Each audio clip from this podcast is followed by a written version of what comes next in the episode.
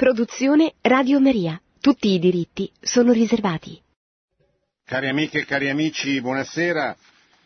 Ben ritrovati dopo questa periodo, questo periodo estivo.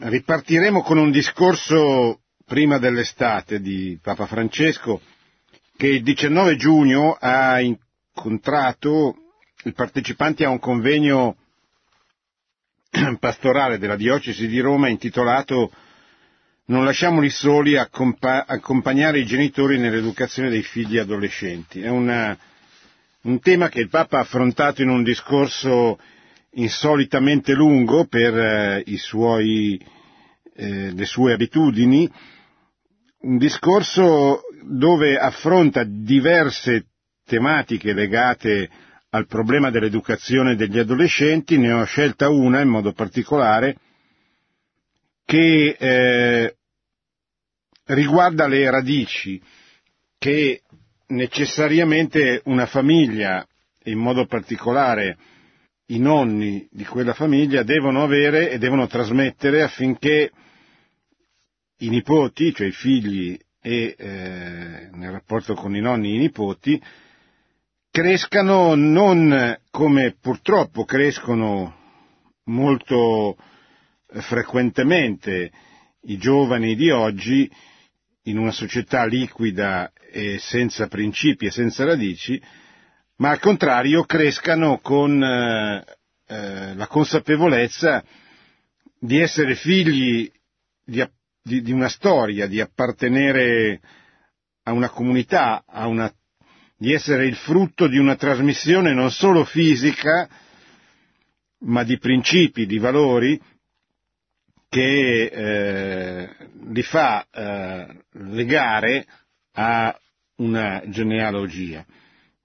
È un tema che il Papa affronta spesso attraverso la figura del nonno, che ritiene essere molto importante nella, nella vita di una famiglia, perché eh, il nonno, secondo Papa Francesco, è colui che apre la mente ai grandi sogni del, del nipote, è quello che è capace di aprire il cuore, oltre che la mente del nipote, di aprirlo a grandi ideali, a grandi desideri, a grandi prospettive, mentre i genitori sono spesso costretti dalla vita e dalle difficoltà della vita a concentrarsi sul, sul quotidiano, sull'immediato.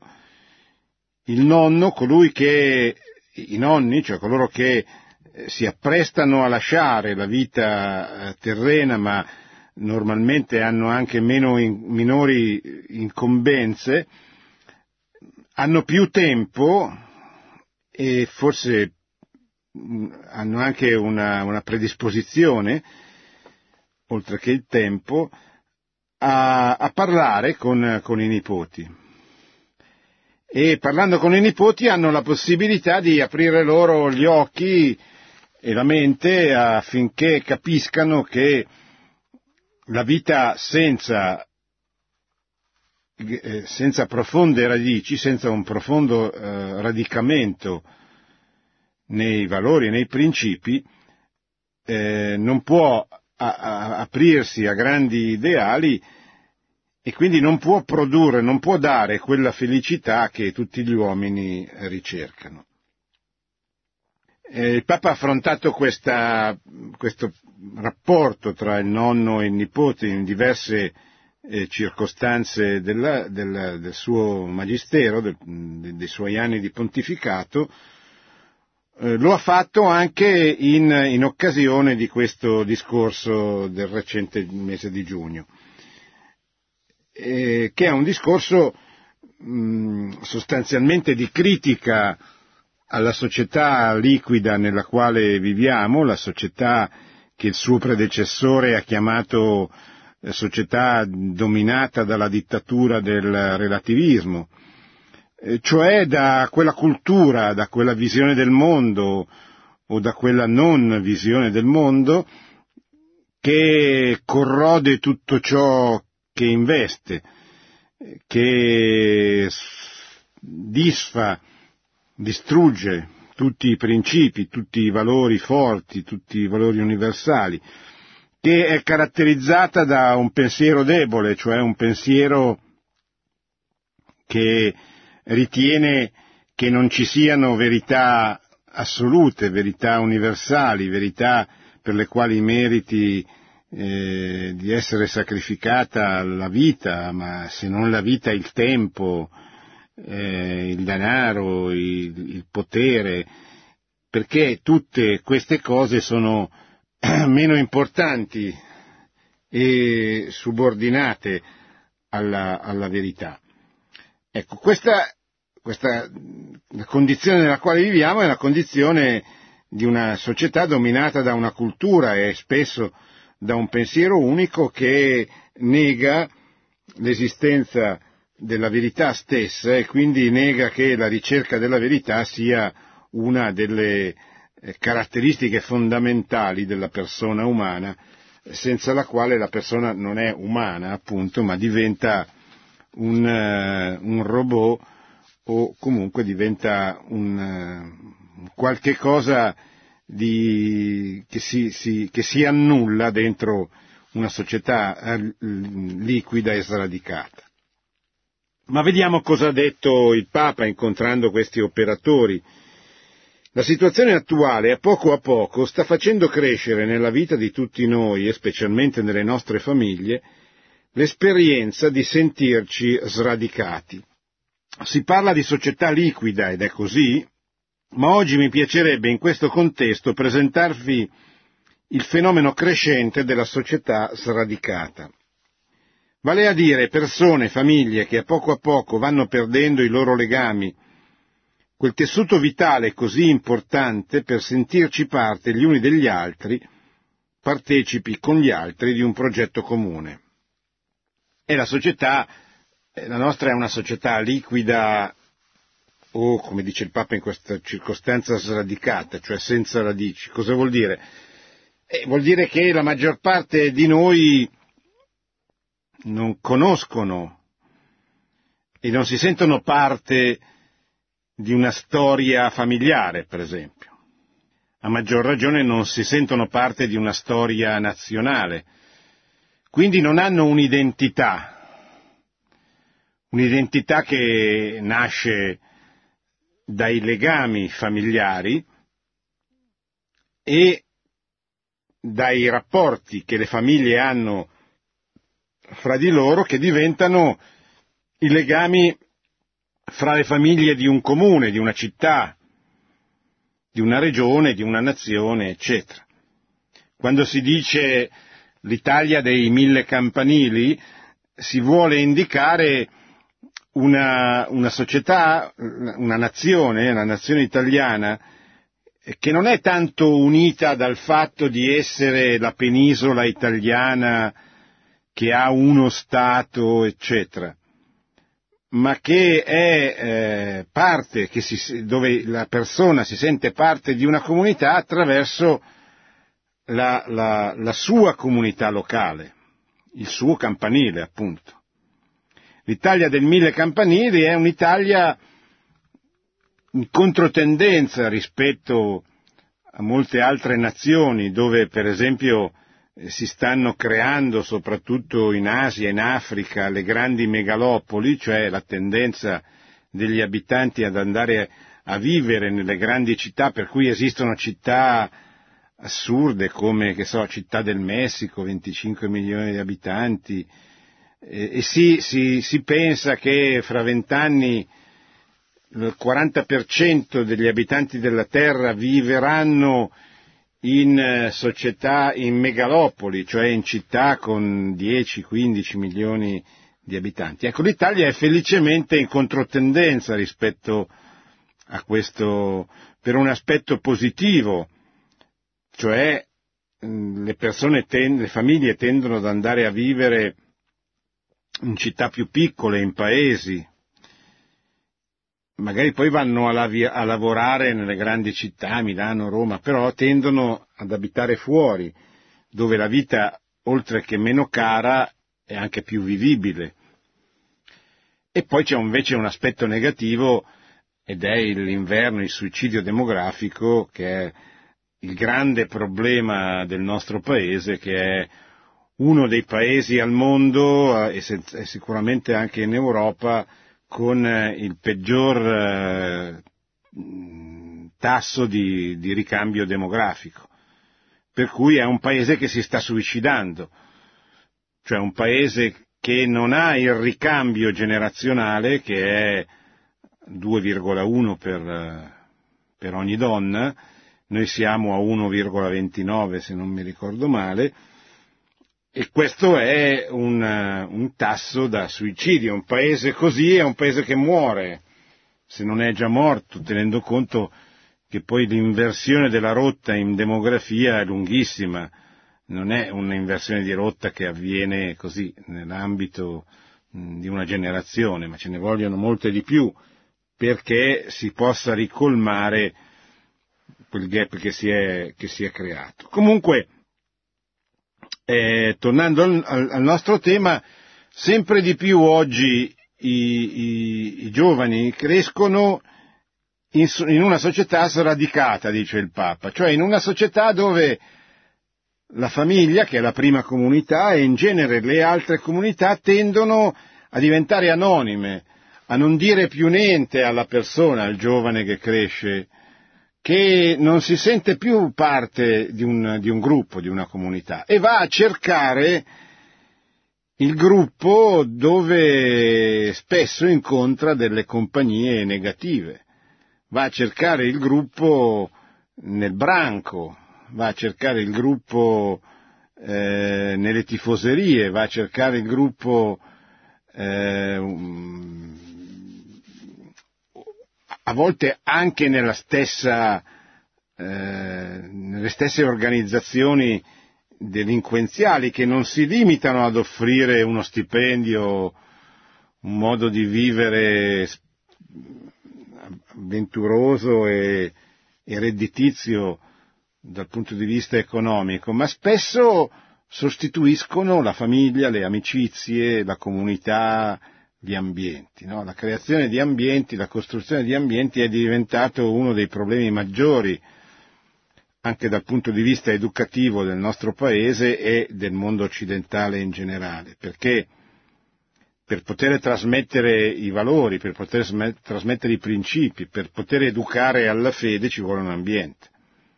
E gli ambienti tradizionali che educavano alla fede la famiglia e la parrocchia oggi tendono a venire meno. La famiglia per eh, la disgregazione delle famiglie e la parrocchia come conseguenza della disgregazione delle famiglie, come conseguenza della secolarizzazione, eccetera. Allora è ovvio che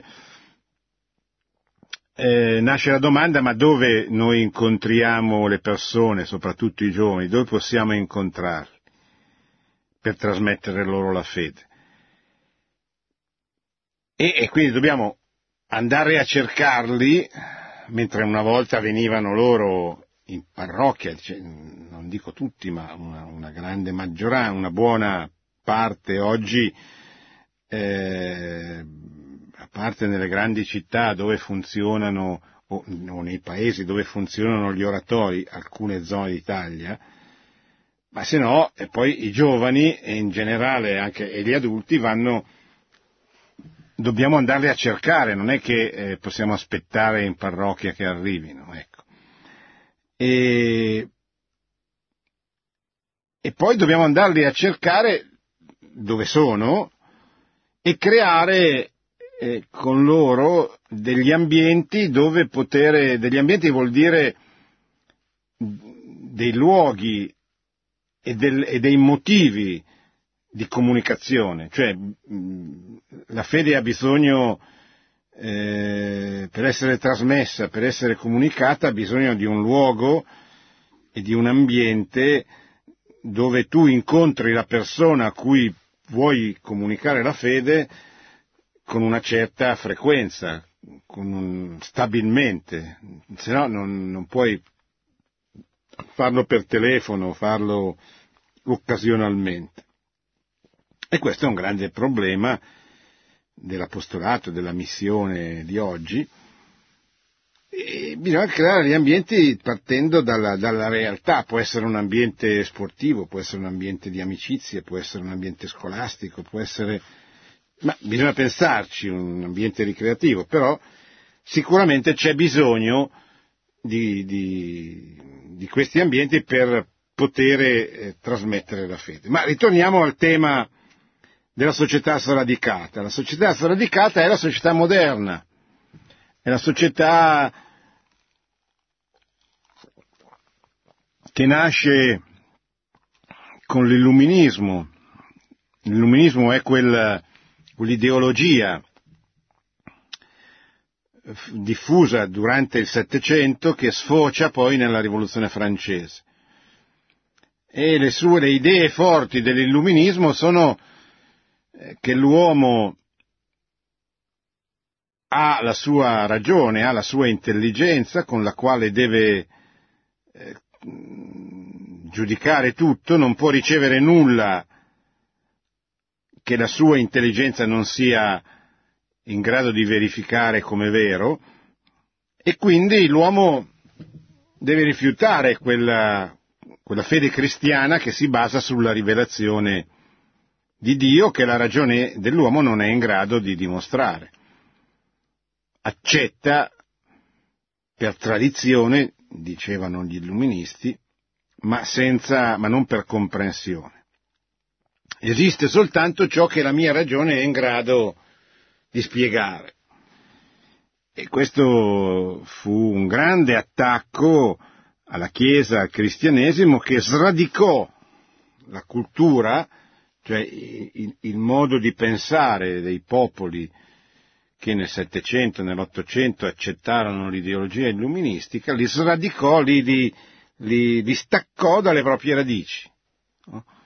Cioè la, la fede non viene più trasmessa, perché non è vero che è stata rivelata in Cristo, Figlio di Dio, perché noi non possiamo accettare queste...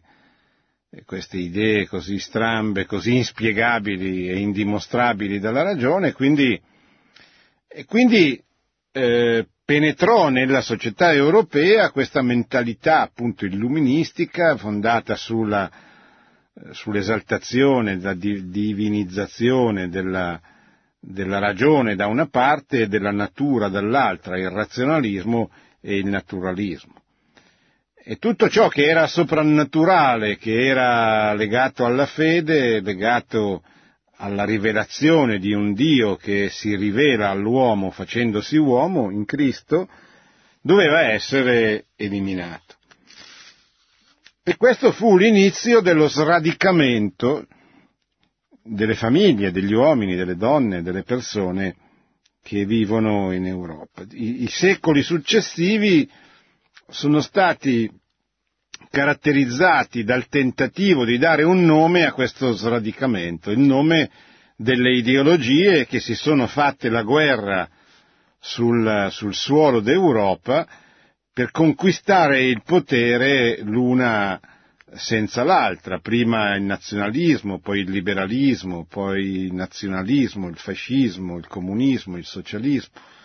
Tutti questi ismi si sono combattuti per duecento anni, dal millesettecentottantanove al millenovecentottantanove, per cercare di vincere, per cercare di conquistare il potere. Non so, chi, chi conosce eh, il Signore degli Anelli sa come l'anello, l'anello del potere che Bilbo prima e Frodo poi dovevano distruggere era, aveva un fascino straordinario su loro stessi, su coloro che dovevano distruggerlo, che è il fascino irresistibile, o meglio, non irresistibile, ma al quale si fa fatica a resistere, tipico del potere.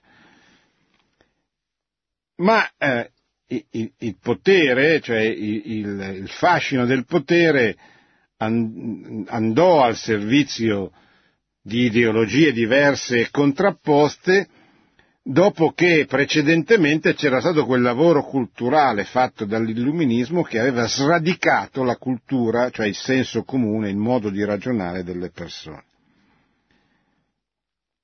E infatti il Papa lo spiega bene, società sradicata, vale a dire persone e famiglie che a poco a poco vanno perdendo i loro legami, quel tessuto vitale così importante per sentirci parte gli uni degli altri, partecipi con gli altri di un progetto comune. È l'esperienza di sapere che apparteniamo ad altri nel senso più nobile del termine. È importante tenere conto di questo clima di sradicamento, perché a poco a poco passa nei nostri sguardi e specialmente nella vita dei nostri figli. Una cultura sradicata, una famiglia sradicata, è una famiglia senza storia, senza memoria, senza radici, appunto. Quando in una famiglia non si può parlare del passato, perché non, non c'è, non è incisivo nella vita di quella famiglia, è un problema, quando non si può parlare dei nonni. Quando non si può parlare dei nonni dei nonni. E poi è difficile parlare di una cultura comune a livello popolare, a livello comunale, regionale, nazionale, no? Perché non, non c'è quell'abitudine che nasce a, appunto dalla, dalla presenza in famiglia di qualcheduno che ti ricorda che, che sei figlio di una storia, non sei nato sotto un cavolo, come si diceva una volta. E l'esperienza dello sradicamento è, eh, rende facilmente penetrabile nel cuore e nella mente del, del giovane il veleno dell'ideologia, perché l'uomo non può stare senza valori, senza principio, senza qualche cosa che lui ritiene essere valori e principi, non può stare senza un'appartenenza, una... ma se non la riceve nella famiglia eh, la va a cercare altrove.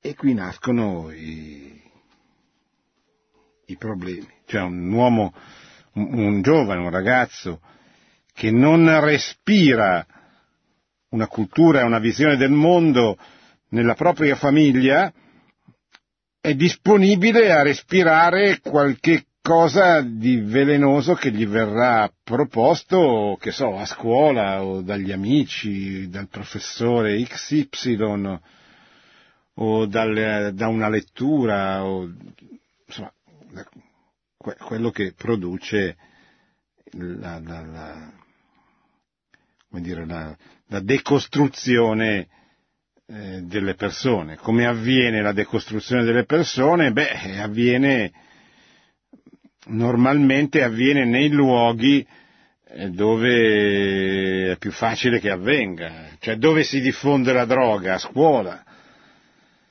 dove si, si imparano eh, idee, ideologie, errori, eccetera, do, dove si passa la grande maggioranza del proprio tempo. Quindi se questo non avviene in famiglia, se in famiglia non avviene niente, avviene a scuola normalmente. Poi ci possono essere variabili, ma certamente per un ragazzo scolarizzato la famiglia, se c'è, o quello che, che assomiglia alla famiglia, la casa e la scuola sono i luoghi dove passa la grande maggioranza del proprio tempo e dove subisce le maggiori influenze. E quando non ci sono radici, continua il Papa, qualsiasi vento finisce per trascinarti. Per questo una delle prime cose a cui dobbiamo pensare come genitori, come famiglie, come pastori, sono gli scenari dove radicarci, dove generare legami, trovare radici, dove fare crescere quella rete vitale che ci permette di sen- ci permetta di sentirci casa. Cosa sono le reti? Le reti sono gli ambienti. È molto importante chi ascolta mamma di figli che vanno a scuola o papà, cioè che ci sia da parte dei genitori lo sforzo di creare degli ambienti, degli ambienti positivi naturalmente. Cioè trovare dei luoghi dove far venire i propri figli e gli amici dei propri figli che possano sperimentare che si può avere un papà e una mamma. Cosa non banale oggi, eh? Perché sono sempre di più i figli che hanno solo una mamma. Il papà non c'è, se n'è andato, o ha ricostruito un'altra famiglia, o viceversa. E quindi i figli di queste persone che, pensate, che so, la fecondazione eterologa, oggi è sempre più possibile incontrare a scuola compagni dei nostri figli o dei nostri nipoti che hanno un genitore solo perché eh, sono nati attraverso la fecondazione assistita. Eh, perché poi questi bambini, queste situazioni che noi denunciamo, eh, poi si incontrano. Cioè uno che fa la fecondazione eterologa, poi i propri figli avuti in quel modo li manda a scuola. E questi poveri bambini che non hanno avuto un papà e una mamma come sarebbe stato giusto, devono però avere la possibilità almeno di sperimentare che cos'è una famiglia, almeno di vederla in, in così, di vederla uno, due, tre, insomma, o meglio ancora uno, due e tanti fratelli. E capite che quindi voi, i genitori, papà e mamma, di bambini avuti attraverso un concepimento naturale, hanno anche la responsabilità di fare, se non con le parole, meglio con le parole anche, ma almeno con la testimonianza della propria vita, hanno, hanno il dovere di fare dell'apostolato, oltre che con le parole, per cui dovrebbero prepararsi, ma almeno con, con il mostrare il proprio essere una famiglia, appunto come, come natura vuole, come la famiglia di Nazareth, papà, mamma e figli. Oggi, continua Papa Francesco, le reti sociali sembrerebbero offrirci questo spazio di rete, di connessione con altri, e anche i nostri figli li fanno sentire parte di un gruppo.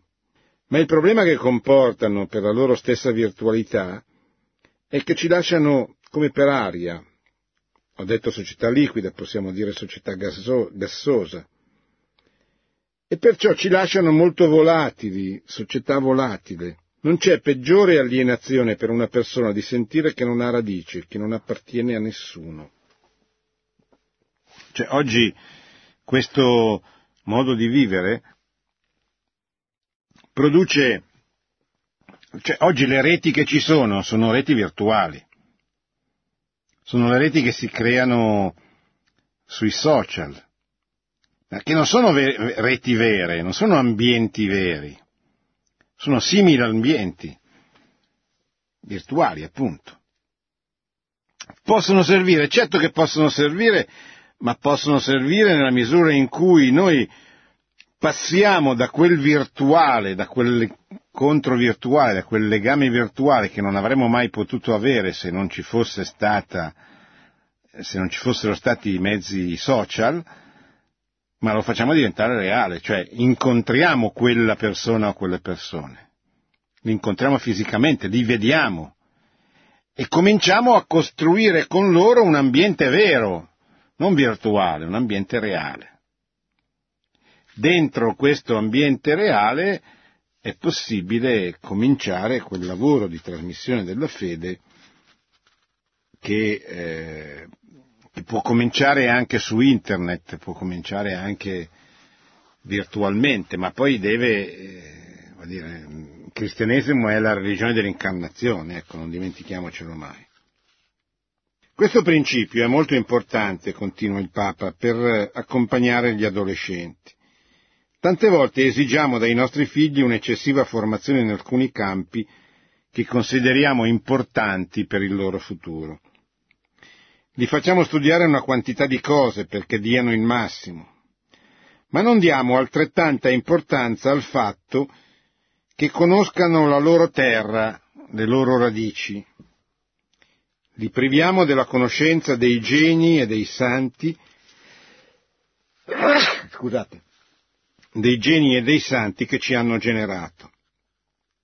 So che avete, il Papa si rivolge agli organizzatori di questo convegno diocesano, un dialogo intergenerazionale allo spazio de, che avete dedicato un dialogo, al dialogo internazionale, uno spazio dedicato ai nonni.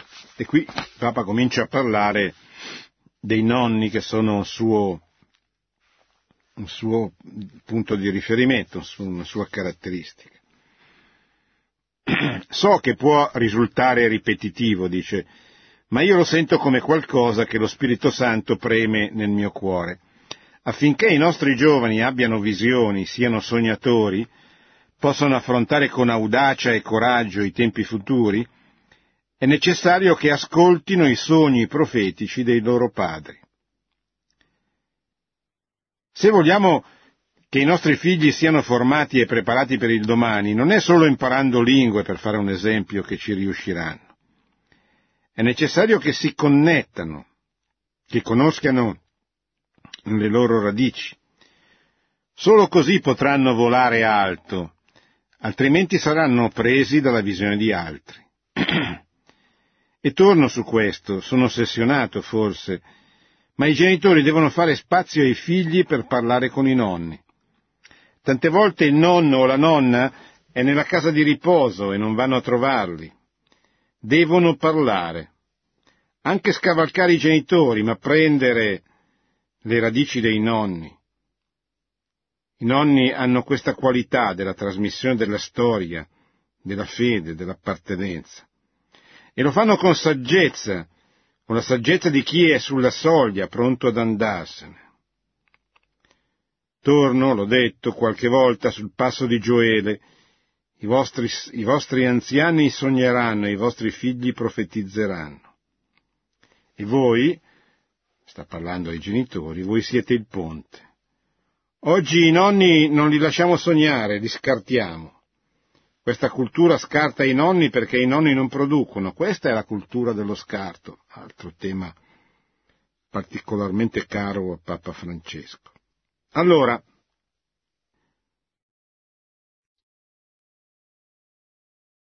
i nonni rappresentano le radici, le radici mancano, e le radici mancano anche per un altro motivo, che non si studia,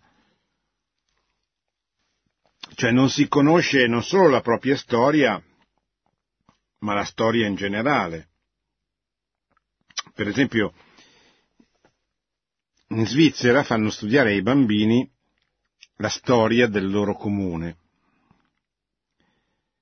E questo è molto importante perché prima di conoscere la grande storia, la storia del mondo, i grandi problemi geopolitici, che sono certamente cose importanti, belle e affascinanti, ma perché uno possa anche sentire il desiderio di conoscere la storia, anche addirittura la storia degli altri popoli o di popoli che non incontrerà mai, è necessario che conosca la propria storia. Cioè, uno si innamora della storia se, se questo non diventa un qualche cosa così di inspiegabile. C'è, boh, c'è chi si innamora della fisica, chi della chimica, chi della storia. Ma non è questo, non è soltanto questo. Cioè, la storia è la storia della tua comunità, delle tue radici. Poi ti potrai anche interessare delle radici degli altri, magari per capire le differenze dalle tue, ma come avviene appunto nella scuola svizzera, la, cosa impor- la prima cosa importante per il bambino è capire che la terra sulla quale appoggia i piedi è la sua terra, è la sua storia. Cioè, prima di lui l'hanno calpestata quella terra, quella patria, i suoi padri, i suoi nonni, i suoi genitori, i suoi avi.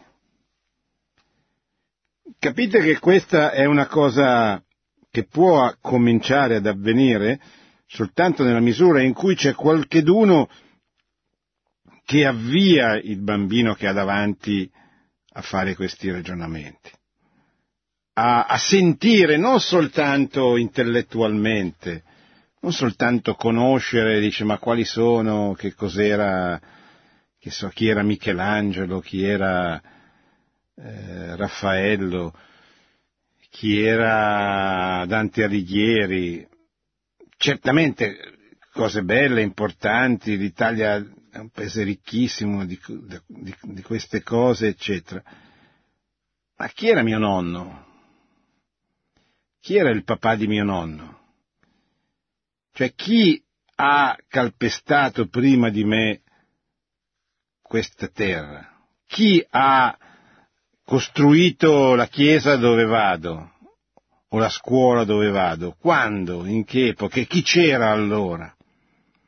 Ecco, se noi non riusciamo a far venire fuori questa, questa ricerca, queste domande, ma questo desiderio di ricerca nel, nel cuore dei bambini, questi bambini cresceranno come degli sradicati, cioè come dei bambini senza radici, e saranno disperatamente alla ricerca di, di radici, perché un uomo senza radici fa fatica a vivere, una fatica boia. Quindi, dice Papa Francesco, dobbiamo trovare la storia concreta nei nonni e non lasciarli da parte. Non so se ve l'ho già detto, ma a me viene alla memoria una storia che da bambino mi aveva insegnato una delle mie due nonne. C'era una volta in una famiglia il nonno vedovo. Abitava in famiglia, ma era invecchiato, e quando mangiavano un po' gli cadeva la zuppa e, e si sporcava un po'. E così il papà ha deciso di farlo mangiare da solo in cucina. Così diceva, possiamo invitare amici. E così è stato. Alcuni giorni dopo torna, torna dal lavoro e trova il bambino che giocava con un martello, i chiodi e i legni. Ma cosa stai facendo? Gli chiede. Un tavolo. Un tavolo perché? Un tavolo per mangiare. Ma perché? Perché quando tu invecchi possa mangiare da solo, lì. Questo bambino aveva capito con intuizione dove c'erano le radici. Ecco, le radici non vanno, non vanno estinte, non vanno strappate. Le radici bisogna tenersele. I nonni che sono le radici bisogna tenerli, farli par- parlare, ascoltarli e soprattutto aiutare affinché i bambini crescano con queste radici. Una società senza radici è una società disponibile, diciamo così, a qualsiasi avventura rivoluzionaria, ideologica gli si possa proporre, appunto perché non ha radici, cioè non ha principi fissi, forti, non ha una stabilitas, un'identità che gli permette di resistere alle pressioni, alle seduzioni che gli vengono proposte. Una, una nazione, una nazione con le radici può essere sconfitta militarmente, politicamente, anche culturalmente, ma potrà sempre rinascere perché ci sarà sempre qualcheduno che avrà coltivato, anche di nascosto magari, queste radici.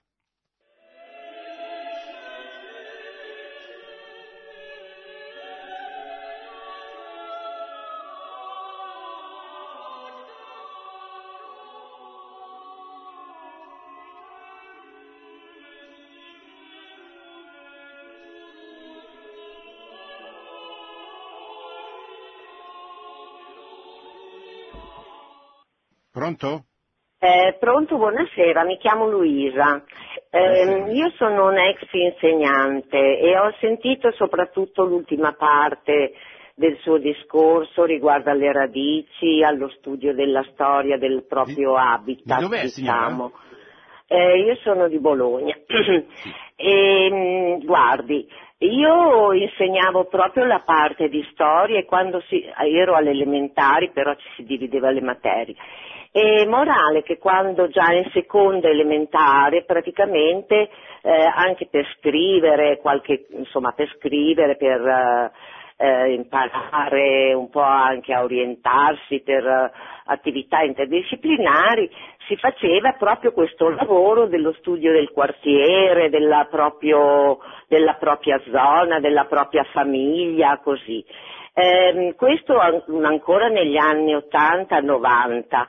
Poi è diventato sempre più difficile perché naturalmente c'è stato il problema della forte immigrazione meridionale, per cui eh, già questo discorso che lei fa della propria storia, delle proprie radici, eh, rimaneva un po' mh, vago, le famiglie già mh, lamentavano della loro privacy perché non volevano molte invasioni eh, di domande su nonni e familiari vari.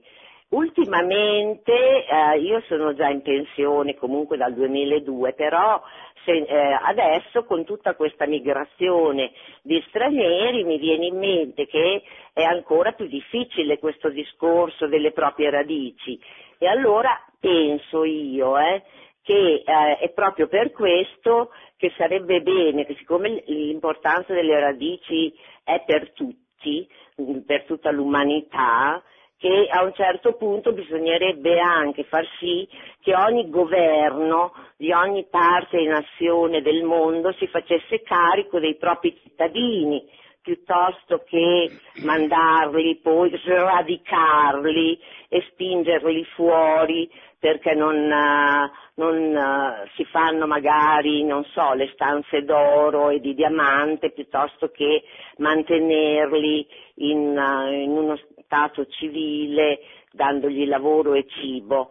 Quindi questo discorso che lei fa è molto giusto, però mi sembra oggi come oggi che eh, tutto sommato sia, crei abbastanza confusione, perché da una parte si pa- giustamente ognuno deve fare la propria storia, deve conoscerla, deve avere le proprie radici, dall'altra parte però eh, si accetta questo sradicamento di intere popolazioni dai loro territori, eh, per, eh, per cui a questo punto si crea proprio questa sorta di eh, grande confusione e eh, proprio, non so, come un'estinzione delle radici, una grande Pangea, secondo sì. me, ecco, io la vivo un po' così, perché allora mi andrebbe molto bene se non esistessero più né stati né nazioni, tutto il mondo, tutta la terra, diciamo, ferma e abitata,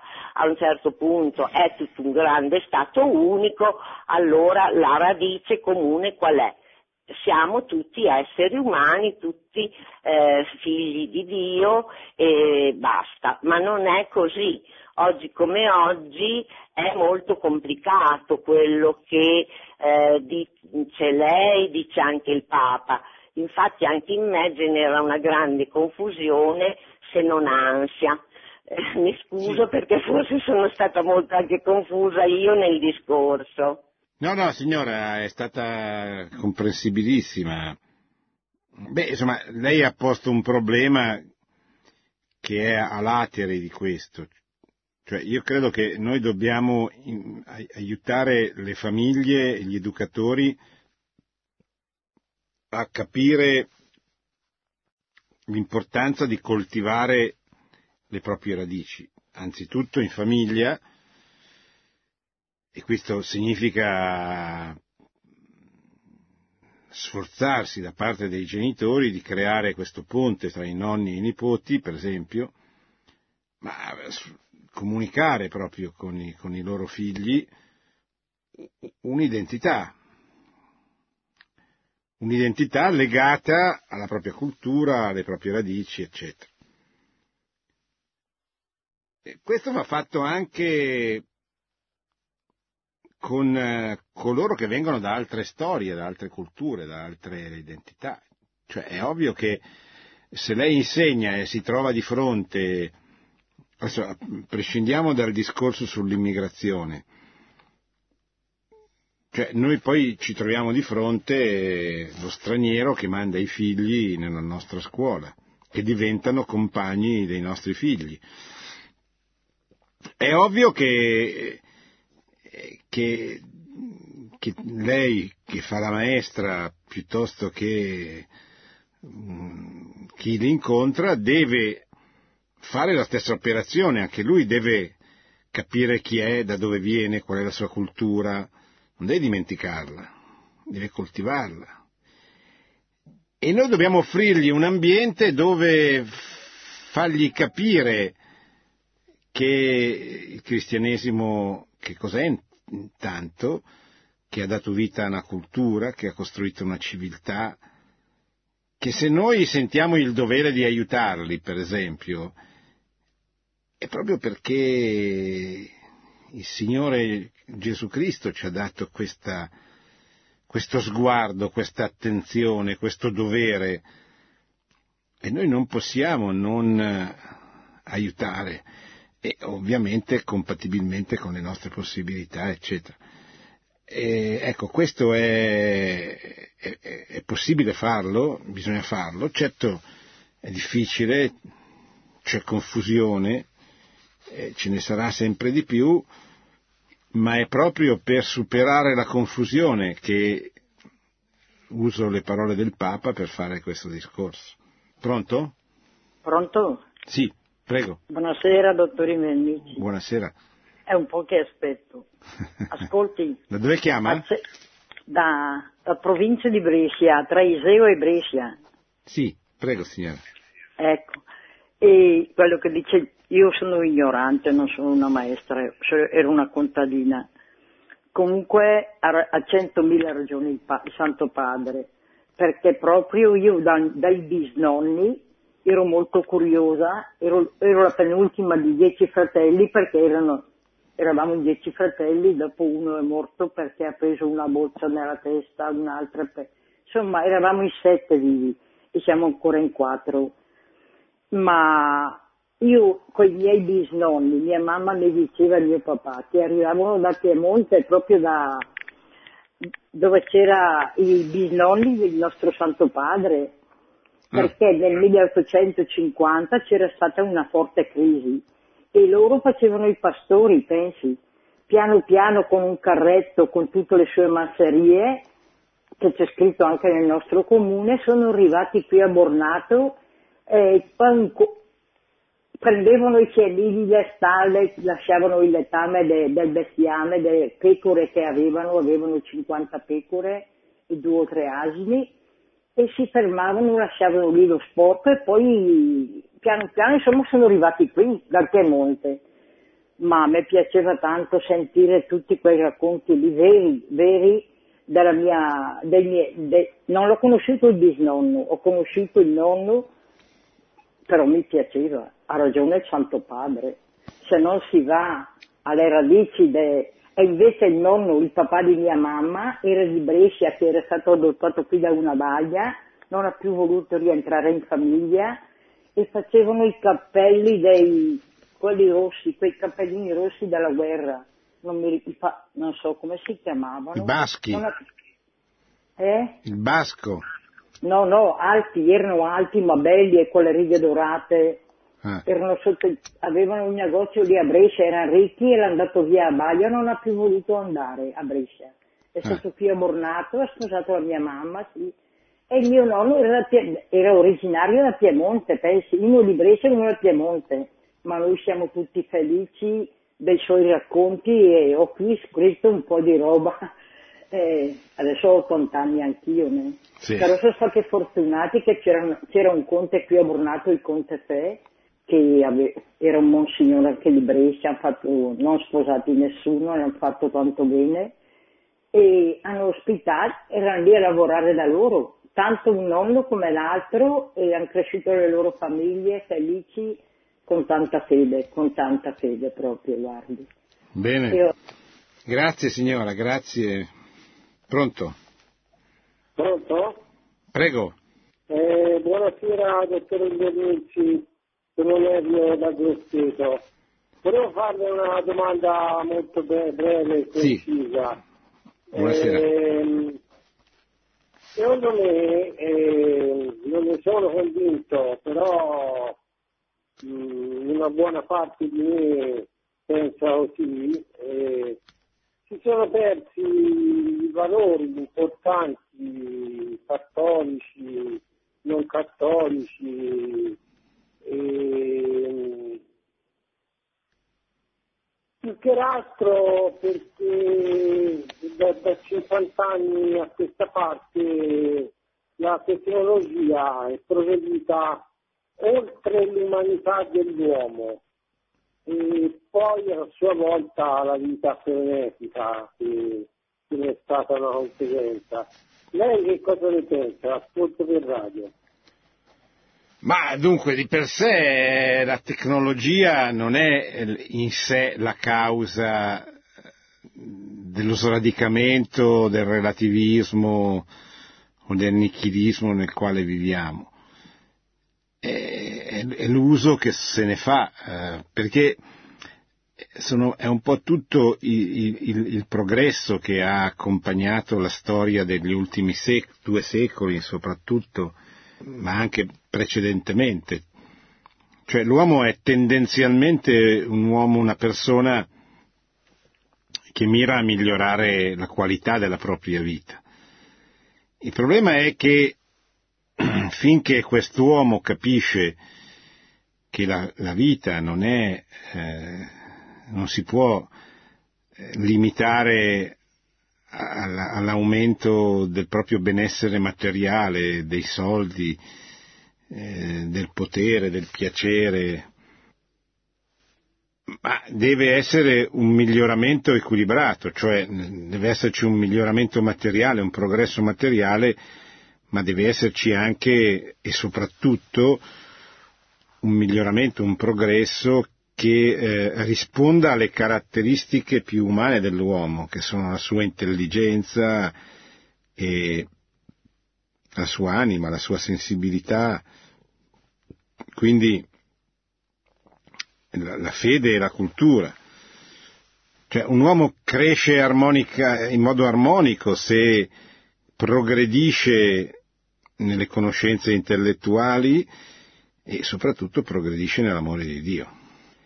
Se questo avviene, allora anche il progresso materiale avviene in un contesto che ha un senso e che va nella direzione giusta. E se no sulla, sulla distanza diventa pericoloso, perché o produce ingiustizie o produce consumismo. Cioè una società consumista è una società ammalata come una società comunista, invece che di comunismo è ammalata di consumismo, però il risultato è la lontananza dalla verità, la lontananza dal cristianesimo. Pronto? Pronto? Sì. Buonasera. Buonasera. Buonasera a te. Cioè, io volevo dire che io provengo da Monferrato e ho avuto un'educazione religiosa sia da mia mamma che mia nonna. E, e mi interesso di macchinare, macchino tensile, proprio sull'ascolto di questi valori. Sono sempre più convinto che l'unico modo per poter battere queste, questo fuoco delle tensioni sociali, del consumismo, è diventare noi vigili del fuoco, vigili del fuoco cristiani, cioè spegnere questo incendio continuo. Però secondo me questa cosa si può fare solo con una grande cultura. Io vedo nelle fabbriche, se non si ha una forte cultura ingegneristica, se non ci si sporca le mani direttamente, non stando solo in ufficio, nel computer, come tecnico, come ingegnere, direttamente non si può capire il punto di vista dell'operaio, quindi capire i suoi problemi. La missione cristiana del lavoro secondo me è questa. In Germania c'è questa cultura, nel paese mitteleuropei da sempre c'è questa cultura di, che gli ingegneri devono lavorare direttamente fianco a fianco, spalla a spalla con gli operai, ed è l'unico modo per spegnere questo incendio continuo che, che spegne una fiamma e si accende subito un'altra. Cioè veramente... Mm. Però non c'è niente da fare, secondo me bisogna fare quello lì, spegnere continuamente questo incendio, come cristiani. Sì, però non è che eh, l'incendio ce l'hanno solo gli operai, a parte che gli operai ormai sono una classe in via di estinzione, ma Cioè, l'incendio ce l'hanno anche gli ingegneri, ce l'hanno anche gli intellettuali, soprattutto direi. Quindi sono d'accordo come modalità, ma che non sia limitata, eh, come dire, a una categoria. E sono tutti oggi gli uomini che sono a rischio di incendio e noi dobbiamo aiutarli tutti, possibilmente cominciando da quelli che hanno un'influenza su altri.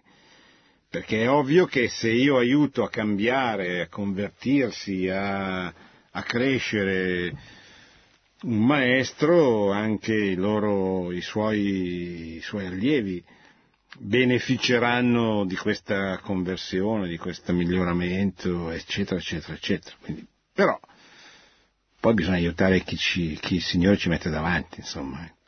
Pronto? Eh, pronto? Sì. Eh, io sono Anna da Siracusa.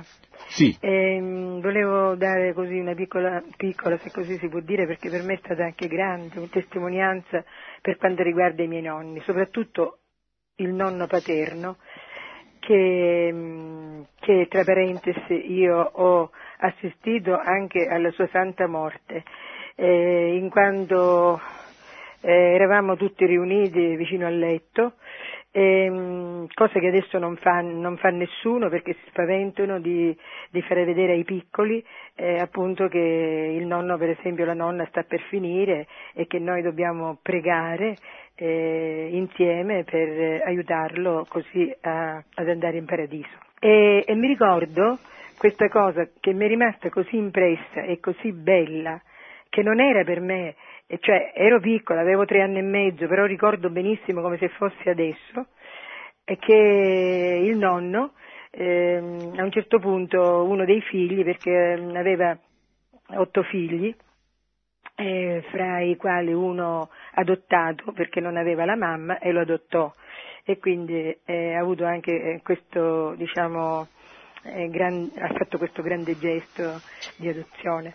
E, e noi ancora eh, l'abbiamo ritenuto sempre come uno zio eccezionale, questo, questo bambino adottato, per cui eravamo attorno al letto a pregare, anzi pregava lui, lui stesso pregava, diceva il rosario. A un certo punto uno dei figli dice: padre, padre, io vado eh, e ritorno fra un po'. No, no, eh, rosario, perché si, si chiamava Rosario questo mio zio, aspetta ancora, aspetta.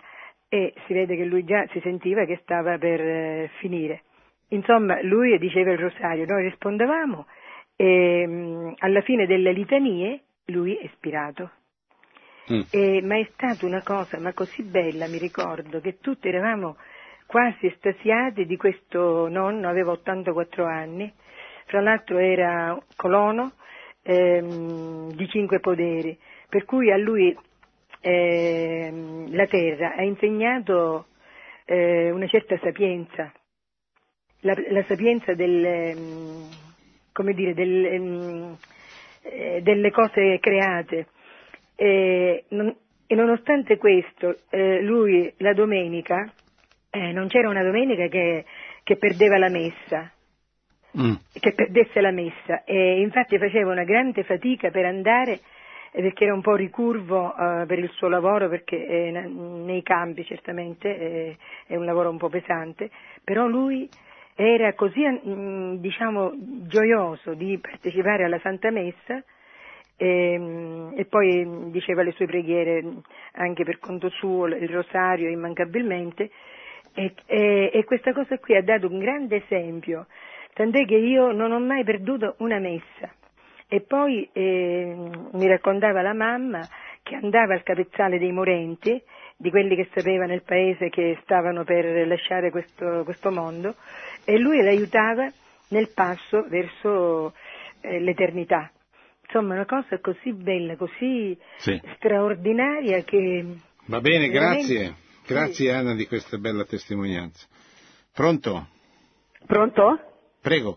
Senta, io sono della, parlo della provincia di Milano, Più che altro vorrei segnalarle, è stato scritto un libro dalla Mime Docete di Pessano, sì, dove un signore di trentacinque, del trentacinque racconta la sua vita. Io l'ho letto, è un libro di centotrenta, e praticamente è la mia vita, la, la, la nostra vita, la vita dei piccoli paesi. Parte da quando avevamo il gabinetto in cortile, quando non c'era poco niente durante... durante la guerra, ma tutti eravamo seduti in giro a una tavola, del cinema dell'oratorio, che c'erano quelli che passavano con la, con la pila, gli adulti con la pila, e, e dove ci si incontrava praticamente, la moglie, la cugina le teneva il posto, e parla della ripresa economica, e, quando c'era molta voglia di fare nei nostri paesi, si lavorava tanto. Ecco, io non so se può essere interessante, sì, o meno. Come si è chiama un libro... il titolo? Sì, è, è dedicato a sua moglie, oltretutto, che lui amava molto, cosa non rara allora. Eh, mi sembra Il tesoro della mia vita, è di Erminio ehm, Gilardelli di Omate. Sì. Lui ha, ha fatto tante, ha fatto, aveva una piantagione di piantine che ha proprio organizzato lui, ma proprio nei periodi lì che tutti nei no, tanti, tante ditte nel nostro paese sono, sono sorte, a che adesso sono delle belle ditte, però erano tutti ragazzi, io sono del quarantanove, che, che avevano voglia di, di fare, di lavorare, e si sono espressi e hanno avuto modo di esprimersi, ecco. Certo. Parla proprio de, della nostra vita, di tutti i piccoli particolari. Bene, Mime Docete, va bene? Grazie, grazie. Sì, sì. Pronto? Pronto? Prego. Eh, pronto, professor Giannizzi, buonasera. Buonasera. Io chiamo dalla, diciamo, sono originario di, della provincia di Parma, ma vivo in provincia di Venezia. Sì. Allora, io sono il pronipote di uno che era, erano in venticinque fratelli, pensi un po'.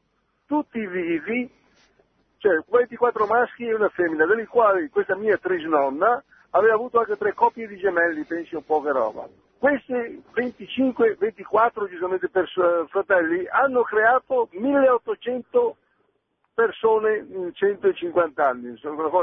Allora, in breve le dico questo: c'era sempre una grande armonia su questa famiglia, perché c'era mio bisnonno, che era lui nato, che naturalmente parlava e dialogava con i fratelli. Questa è la cosa molto bella ed importante. Questo era quanto che c'è appunto, c'è, mi ha insegnato mio nonno, poi giustamente anche mia nonna. Io non ho avuto il piacere e il fortuna di conoscere questo mio bisnonno, però è stato colui che ha creato, diciamo così, la, la bontà per tutti quanti gli altri fratelli con le loro famiglie. Questa è la cosa molto importante. Difatti, la provincia di Venezia e Padova, la Storanza, sono tutti quanti provenienti dal cognome, giustamente, del... di questo mio bisnonno, insomma. Eh, che che si chiama? Eh, Garvin, Garvin, la famiglia nata, cioè di origine, diciamo così, del comune di Tribano in provincia di Padova.